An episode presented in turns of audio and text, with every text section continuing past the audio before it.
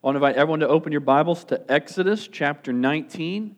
Uh, the Bible begins in the book of Genesis, and the next book is, is Exodus, and so it's close to the beginning. And we're back in Exodus. Uh, we've been in there this year and took a little bit of a break looking at uh, loving our neighbor. And uh, two weeks ago, we shared, we invited uh, our congregation into a season of considering how does the gospel and our faith shape us personally and as a church to enter into relationship with those who are different. And one of the things we see is that that calling for the people of God to relate to the other in redemptive ways is at the heart of what the Bible's all about, beginning in Genesis and then into Exodus. And so as we connect back into Exodus and Exodus 19 in Mount Sinai, we'll continue to see God's calling and invitation. And so I want to invite you to consider uh, ways in which that's shaping you today. Again, how is God calling and shaping you in a way to relate with those who may be different? I'm going to read our passage. It's Exodus 19. I'm just going to read verses 1 to 6. And we'll be here and we'll also be in Matthew chapter 5 this morning as well. In Exodus 19, beginning in verse 1. On the third new moon, after the people of Israel had gone out of the land of Egypt, remember, we've, we've looked at this, we've seen God deliver his people, bring liberation from slavery in Egypt. On that day, came in, they came into the wilderness of Sinai. They set out from Rephidim and came into the wilderness of Sinai, and they encamped in the wilderness. There Israel encamped before the mountain. While Moses went up to God, the Lord called to him out of the mountain, saying, Thus you shall, say to the house of Jacob, and tell the people of Israel, You yourselves have seen what I did to the Egyptians, and how I bore you on eagle's wings and brought you to myself. Now, therefore, if you will indeed obey my voice and keep my covenant, you shall be my treasured possession among all peoples, for all the earth is mine, and you shall be to me a kingdom of priests, a holy nation. These are the words that you shall speak to the people of Israel. This is the word of God for the people of God. Uh, we find ourselves in the story God has delivered his people from slavery in Egypt, and now they are back at this same mountain, the same mountain that, where Moses met God in a burning bush. And now God is going to meet Moses and his people and communicate the law. And this uh, morning and the next two weeks, the next uh, three weeks in total, we're going to be looking at the law. And I can almost sense like a collective maybe groan about that. Looking at the law, I mean, you know, other churches, they, they have summer series about the movies. You know, can't we do that? You know, here at Scarlet City, the past two weeks, we've talked about issues related to race and uh, addressing some of the challenges of our city and world. And now in the law, I mean, you know, is kind of, you know, can we do something a little lighter? And, and the reality of the situation is for the modern reader, of which we all are, engaging in the law can be both confusing and offensive. It can be confusing when we look at the Old Testament law. I mean, maybe you at one point in life you got excited and you wanted to read the whole Bible. You're like, I can do this. Here it is. It can be read. Um, and you began in Genesis, and Genesis can be confusing, but it's really interesting. You see creation, uh, you see Noah and the ark, you see Abraham and God form a people, and uh, his sons, and uh, eventually someone's brothers sell him into slavery, and he has the, he has the best moment of appearing before them uh, with the opportunity to seek retribution, but he extends grace, right? Genesis is very interesting. And then you get into Exodus, and Exodus continues. I mean, there's questions we don't quite know what to always make of God being in a bush, but it, that's interesting. And then we have plagues and a parting of the sea, and it's, it's interesting. They make movies about Genesis and Exodus. And then, if you keep going, you come to Leviticus. And Leviticus is the graveyard of people trying to read through the Bible. You get into Leviticus, and there's all these laws and commands, and you don't know what to make of it. You don't know what to make of it. And just a quick aside if that's you and you find yourself wanting to read the Bible and you get to Leviticus and you want to quit, you can skip it. Just keep going. God won't hold it against you. if you want to come back when you finish, that's totally fine. But don't let getting into Leviticus keep you from pressing on. Just quick little side. But you get into Leviticus, and there's now these questions. This is list of commands and laws. And there, there's some confusion because we read some of them and we wonder why don't we obey some of these? You know, for example, in Leviticus, we see Bible, the Bible says not to mix fabrics on clothing. Probably all of us here are breaking that command right now. The Bible ta- says not to trim your beard, which at Scarlet City, I think a lot of us like that command. We're a, a well bearded church. But the Bible also says not to get tattoos in Leviticus. And at Scarlet City, we don't like that command, right? We're not we're a tattooed church too. So, seriously, what do you make of these different commands? And it's a common question raised by people. We see it all over culture today. Why do Christians obey some commands in the Bible and not others? There's confusion. But also, the law can be offensive. It can be offensive. God giving commands on how to live. You want to start a good discussion at your school? Just bring that up at Ohio State or whatever college you're part of. What do we think of God's commands and see where the conversation goes? It is offensive. And, and quite frankly, uh, it seems very un American. In America, we are the land of the free. We uh, want life, liberty, and the pursuit of happiness. And God telling me what to do with my money and how to make decisions doesn't really make me happy. So the law can be really offensive. And so, what we want to do the next three weeks is we want to show you how the law can bring liberation. Again, it's in the story of liberation God delivering his people from all that would enslave them. And God doesn't deliver his people and then bring them to Mount Sinai and then have a, a gotcha. Like uh, God's people weren't, oh man, real okay, we knew there was a catch. God delivers us from slavery, and now here we are at the mountain, and now we're now we get this, all these laws. No, the law was good news for God's people, and it was a part of God's work of liberation, not a distraction from it. And so, the next three weeks, we want to look at that how the law can bring liberation. And, and we begin this morning looking at the meaning of Christ fulfilling the law. How do we understand and read the Old Testament law in light of Jesus Christ? It's very interesting. In the New Testament, writes extensively about the connection between the law, the Old Testament law, and the gospel of Jesus Christ. Paul writes about this all throughout Romans and Galatians. Hebrews, the whole book of Hebrews is about the significance of Jesus fulfilling the law. But one part in particular is very interesting. And in the Gospel of Matthew, uh, in chapters 5 through 7, you may have heard of the Sermon on the Mount. And what Matthew does in writing this gospel from a particular vantage point, he brings together a collection of Jesus' teachings into this one sermon, the Sermon on the Mount. And the goal that Matthew's trying to do is he's trying to show how Jesus is the new Moses giving a new law. And that's why in the middle of it, Matthew records this saying of Jesus in Matthew 5, verse 17. He says, Do not think Jesus is speaking again here. Do not think that I have come to abolish the law or the prophets. I have not come to abolish them, but to fulfill them. Jesus says, I have come to fulfill the law and the prophets. What does that mean?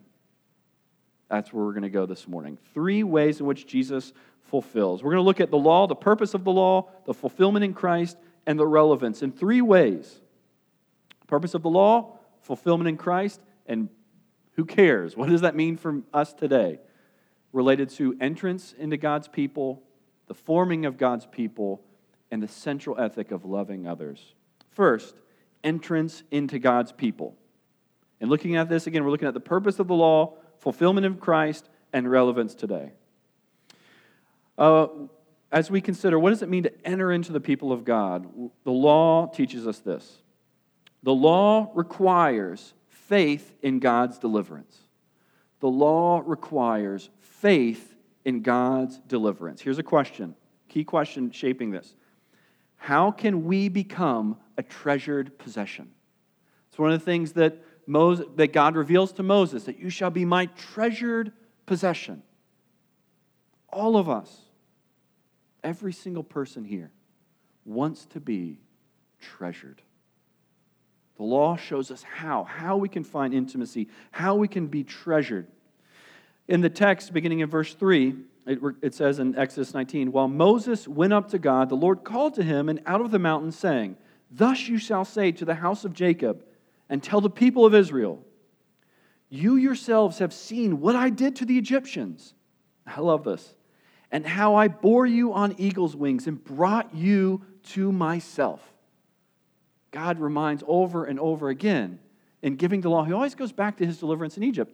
Now, what did the Israelites do for their deliverance? Did they fight their way out? no. Did they even run their way out? Were they just real quick, quicker than the Egyptians, and they ran? No. It says they were, they were carried out.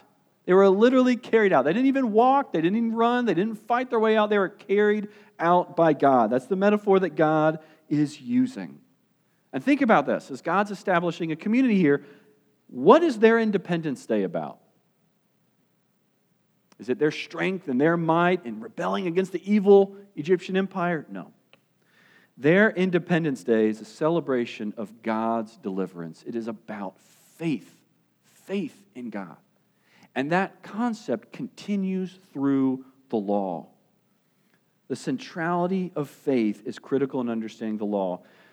Uh, one component of the Old Testament law is the ceremonial law, and this was how to worship God and how to be covered, how to have our sins forgiven. And there were a number of sacrifices that were implemented, and, and through it all, when, they would off, when the priest would come and offer sacrifices on behalf of God's people, it was about faith. It was about trusting in God's deliverance and in God covering. And that continues with Jesus. Jesus likewise requires faith in his deliverance. Jesus fulfills this component of the law. As I mentioned earlier, the book of Hebrews is all about Jesus fulfilling the ceremonial sacrificial system of the Hebrew law. No longer do we are we, do we obey those laws in the Old Testament? Because Christ has fulfilled them. But, it, but the concept of faith continues. Now, you might be thinking this morning, you know, thanks, Pastor Guy, but I really don't need a covering. I, am just fine. I, I don't need to be a treasured possession. I don't need to find that in God or anything. I'm just good. I'm, I'm independent. I do this on my own and I really don't need this idea of being atoned or covered. Uh, in fact, I find it quite offensive. I really resonated with your point earlier about the law being offensive, and you're, you're not helping your case. I want to press you. Why do we do a lot of what we do? Why are we so committed to work? Why do we work ourselves to death sometimes? Why do we get stressed over our parents' approval? Many of us would love more than anything, we would love our mom and dad to say, you know what? Good job. Why do we stress over the approval of our parents? Why do we stress over the approval in the workplace? Why do we dress the way we do? Why do we care what other people think? Why do we try to fit in? And then why, when we're to numb the disappointments, do we commit our lives to playing video games and momentary pleasures? Why? Because all of us are on this search to be approved. All of us want to be a treasured possession. We need someone in our life to come in and say, You are loved and accepted and wanted. It's at the core of what it means to be human. And so you may say, I don't care, but your behavior probably tells a different story. All of us long to be covered. All of us long to be wanted. All of us long to be accepted in. We think if we could get in our job, so we overwork. If we can have the right car and clothing and home and impress people. We're all pursuing this. And one of the things the law communicates, what Jesus shows and fulfills, is this invitation to trust in His work and record and not our own. In the Sermon on the Mount, it begins, it's so amazing. The Sermon on the Mount begins with Jesus communicating how we enter his kingdom, the posture of a person who is a part of his kingdom. It's in the Beatitudes. You may have heard these before, they'll be on the screen. Listen to what Jesus says about how to enter his kingdom and, and what it means to be in his kingdom. He says this Blessed are the poor in spirit, for theirs is the kingdom of heaven. Blessed are those who mourn, for they shall be comforted. Blessed are the meek, for they shall inherit the earth. Jesus showing us, showing us at the heart of entering his kingdom and experiencing his love is coming poor, grieving, and meek. What are you pursuing in hopes that you will be a treasured possession? Are you looking to your career? Are you trusting? Are you placing your faith in your strength? Or are you trusting in Jesus? The law and Christ show that it is a life of faith, trusting in God's provision, God's deliverance. The law and Jesus require faith.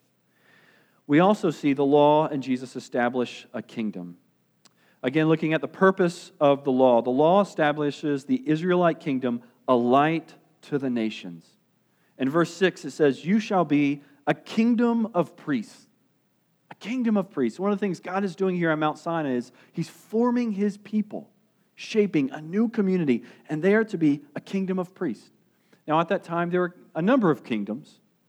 And in the ancient Near East, there uh, typically rose a kingdom of prominence and power that dominated the region. At the time of Moses, it was Egypt.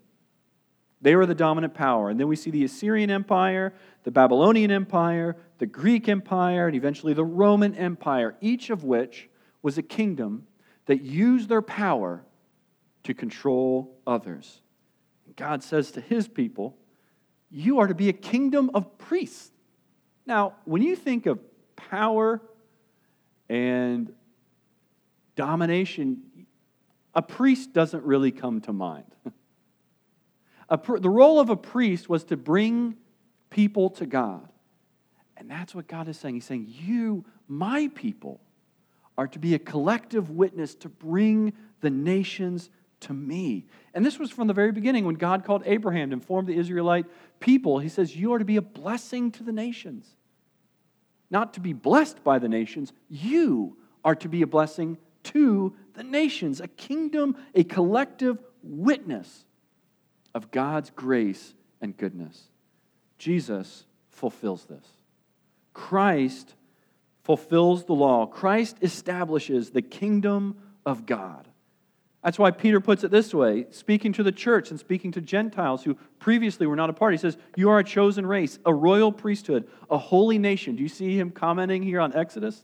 A holy nation, a people for his own possession, that you may proclaim the excellencies of him who called you out of darkness into marvelous light. Jesus is establishing a new, a new community, a new kingdom. And this is what the Sermon on the Mount is all about. Jesus is articulating what it means to be a part of his kingdom. He puts it this way in Matthew 5, verse 13 to 16. He uses two metaphors to describe his people. One is to be a light. He says, You are the light of the world. A city set on a hill cannot be hidden. Nor do people light a lamp and put it under a basket, but on a stand. And it gives light to all the house. In the same way, let your light shine before others so that they may see your good works and give glory to your Father who is in heaven. Now, many of us misunderstand what Jesus is saying here. We think when Jesus says you are to be a light and people will see your good works and give glory, we think that means each of us personally, as if we're all personal lights. But Jesus says you're a city, a city on a hill. No individual is a city, a city is a community. What he's saying here is this is that by our the way we relate to each other, we will reveal something about God. And that is always the case.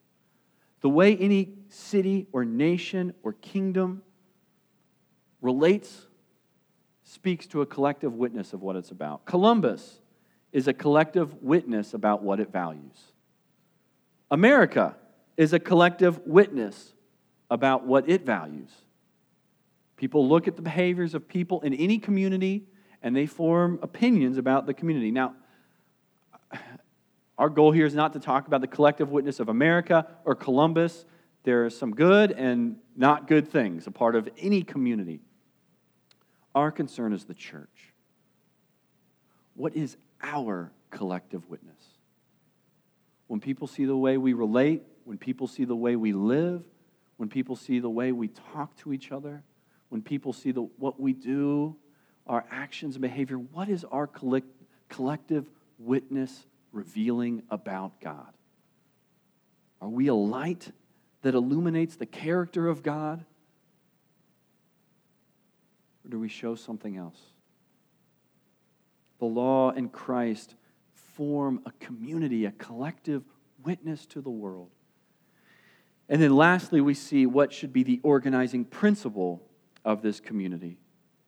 Again, looking at the law and how Christ fulfills it. Now we look at the central ethic. The law emphasizes the central ethic of love. In Hebrews 6, it says, You are a holy nation. Holy means different. God is wanting to establish a people that is utterly unique from every other people on the face of the earth. In the ancient Near East and Mesopotamia, we have the record of the first cities ever built. And in every case, they were all formed around a mountain. Whether it was a hill or whether it was a ziggurat, which is a man made mountain, and on the top of the mountain would be a temple. And people would go into the temple, and the goal, the organizing principle of the cities was how do I bend the God's will to my will? What sacrifice can I offer? What can I do in order to, to get the gods to do my bidding, my desire, my will? And this is at the heart of the city of man, of every community Columbus, America, every kingdom, every city of man, every community is at the heart of it is the organizing principle. How do I get the gods and how do I get others to do my will? And so we use sex, money, power to get our ways. This is at the heart, the organizing principle of the city of man. How can my will be done? God is establishing a new community with a new organizing principle. Rather than getting God to bend to our will, we go and we are called to bend to His. God meets us in the temple and transforms us so that we can reflect the calling that he wants to bring into the world. I mean, think about the law. And we'll speak to this a little bit in the coming weeks, but the law redefines how we view sex, money, and power. The law that God gives is the first record of adultery being wrong for men and women. Adultery was prohibited for women in other communities and other cultures, but allowed for men. Huh. I wonder who came up with that idea? Probably men. But God wants to bring gender equality. It's not just men and people in power getting their will, but there's equality that the law is going to bring. Money. God commands his people to give 10% of their income to the poor. Now, that is a complete reversal of the city of man. The city of man uses money and power to leverage influence for one's own gain. In the city of God, we are to leverage what God gives us in order to be a blessing to those in need. God's people are called to give 10% of the poor. Think of power. How are God's people to relate to immigrants and refugees and sojourners? God's law says when they are among you, you are to give them the same rights and privileges that you have. God's law forms a people with the organizing principle of loving others. That's why, as we've looked at the past several weeks, how is the law summarized? Love God and love your neighbor as yourself. And your neighbor is anyone in need. Jesus fulfills this. He fulfills the law. He emphasizes and reprioritizes for the community he was a part of the central ethic of love. It's saturated in his teachings about the kingdom. It is saturated in the whole New Testament. The priority of if we want to understand the heart of God, the law, it requires love. And Jesus gives this metaphor. We talked about sight, but he also, or we talked about light. He also gives the metaphor of being salt in verse 13. You are salt of the earth. And then he wants to explain to us something about salt, but he says, If salt has lost its taste, how shall its saltiness be restored? It is no longer good for anything except to be thrown out and trampled under people's feet. What is Jesus talking about? He says, You are salt of the earth. There are two components of this as we wrap up our time. Salt, first of all, was a preservative. They didn't have refrigerators in Jesus' time. I know. I don't know how they did it. But they survived, and partly because they had salt to preserve their food. They didn't have to eat it all at once, which I sometimes am tempted to do. But salt preserved their food. God's people are meant to be a preserving agent. They are meant to live and relate in the world in such a way that it preserves what is good. But also, salt is good to taste. And anyone who has french fries knows this. You, a fry is just a vehicle for salt. You don't have fries, it's useless. Or you don't have salt on your fry, it's useless. Salt is good to taste. God's people are meant to be a pleasing, a blessing, sweetness in a community. We preserve and we, and we enable prosperity. But here's the key salt has to be different. Otherwise, it's, uh, Jesus said, no use. What's the use of salt if it's, if it's no different than the food that it's put on? We must be different. God forms his people. He says, You are to be a holy nation. Holy means different. So, the question I want to put before you as we close what is different about your life that preserves and prospers the community that you're a part of? What is different about your life? Here's the reality a lot of us want to find salt, and we struggle to be salt. We're looking for salt. We want something that tastes good in life. We want some goodness. And we look to the city that we live in, we look to work, relationships, money, and we want to collect as much salt as we can. God flips the script. He says, Don't live your life trying to find salt, just find things that taste good for you personally. Live your life to be salt. Enter into all those communities, enter into relationships, and consider how can I not leverage them for me, but how can I leverage what I have for them? The problem with Christianity, if I could just close, and again, considering the season we're in of how is God wanting to call us to press into the hard areas of life, of crossing cultural boundaries. If we live our life just wanting safety and security, just wanting to use relationships, use work, use money, use the places in which we live to be salt in our life to benefit us we completely miss the heart of who God is calling us to be. God calls us to be salt. This is the core of the law. The law establishes a new community. The law shows us what this community is to be about. Is that being reflected in our church? Let's pray.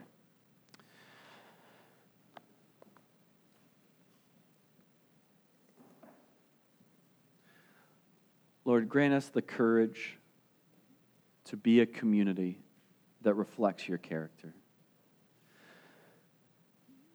Help us to be salt, to relate with each other in such a way that doesn't use others, that doesn't manipulate one another, but that we genuinely love. We live in a world that is decaying. And the operating principle of the world is to use others for our gain. The operating, operating principle of the world is consumerism.